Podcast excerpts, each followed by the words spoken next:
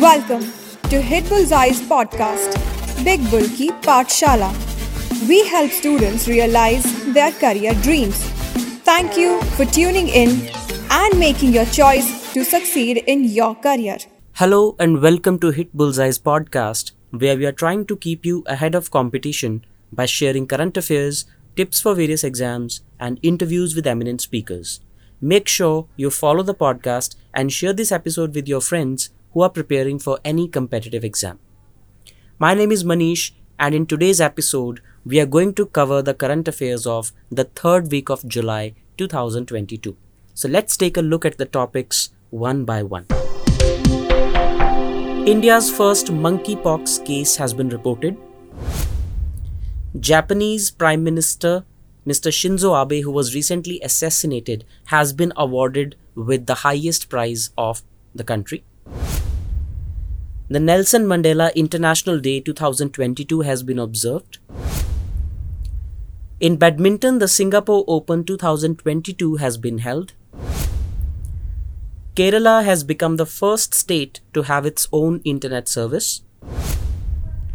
Mr. Jagdeep Dhankhar has been chosen by the BJP as its vice presidential candidate. Ms. Margaret Alva has been chosen as the vice presidential candidate by the opposition. England cricketer Ben Stokes has announced retirement from one day international cricket. Mr. Ranil Wickremesinghe has been elected as the new president of Sri Lanka. And the Henley Passport Index 2022 has been announced. So let's take a look at all these topics one by one. India's first monkeypox case has been reported in Kerala. So, this case was confirmed after a person who had returned to Kerala from the United Arab Emirates developed symptoms of the same. The samples were sent to National Virology Institute in Pune, which confirmed the disease, and this monkeypox disease was first found in monkeys in 1958. According to World Health Organization, monkeypox is a viral zoonosis. Zoonosis is a disease that is a virus transmitted to the humans from the animals. And this viral has symptoms similar to those seen in the past in smallpox patients, although it is clinically less severe. And it is usually a self limited disease with symptoms lasting 2 to 4 weeks. So, since this is the first case reported in India, the center government, under the Ministry of Health and Family Welfare, have dispatched teams to the state so that this disease can be nipped in the bud and that it does not spread to other parts of the country. Former Japanese Prime Minister Shinzo Abe, who was assassinated last month, has been honored with the country's highest decoration, the collar of the Supreme Order of the Chrysanthemum, posthumously. So, Mr. Shinzo Abe will be the fourth former Prime Minister to receive this honor under the post war Constitution of Japan. Before him, former Prime Ministers Shigeru Yoshida, Eisaku Sato, and Yasuhiro Nakasone were conferred with the same honor. And he has become the fourth Prime Minister to get this honor. Notably, Emperor Meiji of Japan introduced the Grand Cordon of the Order in 1876. Later on, in the year 1888, the collar of the order was added to it.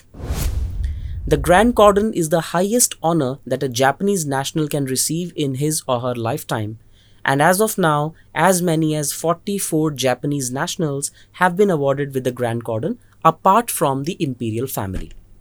So it is a great honor for one of the greatest prime ministers that Japan has ever seen. Nelson Mandela International Day 2022 was observed on the 18th of July. This day was observed because on 18th of July 1918 Nelson Mandela was born. So this day is a remembrance of the first democratically elected president of South Africa and his long years of struggle for justice against apartheid. That is, the policy of racial discrimination practiced by the British against the South African nationals. So, Mr. Nelson Mandela, inspired by the Gandhian ideals of non-violence and truth, protested against the British rule and against the policy of racial discrimination in South Africa. He was imprisoned in the year 1964 and he remained in prison for 27 long years till 1991. When he came out of prison, South Africa got independence and he was elected as the first president of South Africa. The theme for Nelson Mandela International Day 2022 was Do what you can with what you have, with where you are. So, this was the theme, and the day is commemorated by the United Nations. In badminton, the Singapore Open 2022 was recently held, and PV Sindhu, the star shuttler of India, has won the first Super 500 title of her career when she defeated the reigning Asian champion Wang Zhiyi of China in the final of the Singapore Open. This is PV Sindhu's first 500 or better since the World Championship win in 2019. Kerala has become the first and only state to have its own internet service, according to Chief Minister Pinarayi Vijayan, who made this announcement. The announcement followed the Department of Telecommunications granting of an ISP license, that is, the Internet Service Provider license, to the IT infrastructure project of the Kerala Fiber Optic Network, that is KFON, which aims to provide everyone in the state access to the internet. KFON or Kerala Fiber Optic Network Limited is a state government initiative that aims to eliminate the digital gap. And as per the government, the infrastructure created by this project is expected to complement the state's current telecom ecosystem. So, if this model becomes successful, it might be replicated by many other states so that the Digital India project can be taken to the next level and the digital divide in India can be bridged. In the vice presidential elections that are going to be held on the 6th of August, the NDA, that is the National Democratic Alliance, led by the Bharatiya Janata Party, have announced West Bengal Governor Mr. Jagdeep Dhankhar as its vice presidential candidate. Mr. Dhankhar entered public life after getting elected as an MP from Jhunjhunu in the 1989 Lok Sabha elections. He has also served as a Minister of State for Parliamentary Affairs in 1990. In 1993, he was elected to the Rajasthan Assembly from the Kishangarh constituency in Ajmer district. However, later on, he left politics and mostly focused on his practice in the court. So he has been the senior advocate of the Supreme Court and he has more than 20 years of practice up his sleeve. So right now he is the governor of West Bengal and most likely he is going to be elected the next vice president of India succeeding Mr. M. Venkaiah Naidu because the BJP has the numbers in the Lok Sabha as well as in the Rajya Sabha. And these are the two houses that vote for electing the vice president. On the other hand, the opposition candidate is Ms. Margaret Alva, who is a former union minister and the governor of Rajasthan. Ben Stokes, the all rounder cricketer of the England cricket team, has made a surprise announcement to retire from the one day international cricket. The 31 year old will play his last ODI against South Africa at his home ground in Durham. Ben Stokes' ODI career will forever be remembered for his player of the match performance in the 2019 World Cup final against New Zealand at the Lord's Cricket Stadium in England. After making his ODI debut against Ireland in the year 2011, Stokes has scored 2,919 runs, including three centuries, and he has also taken 74 wickets in the ODI format.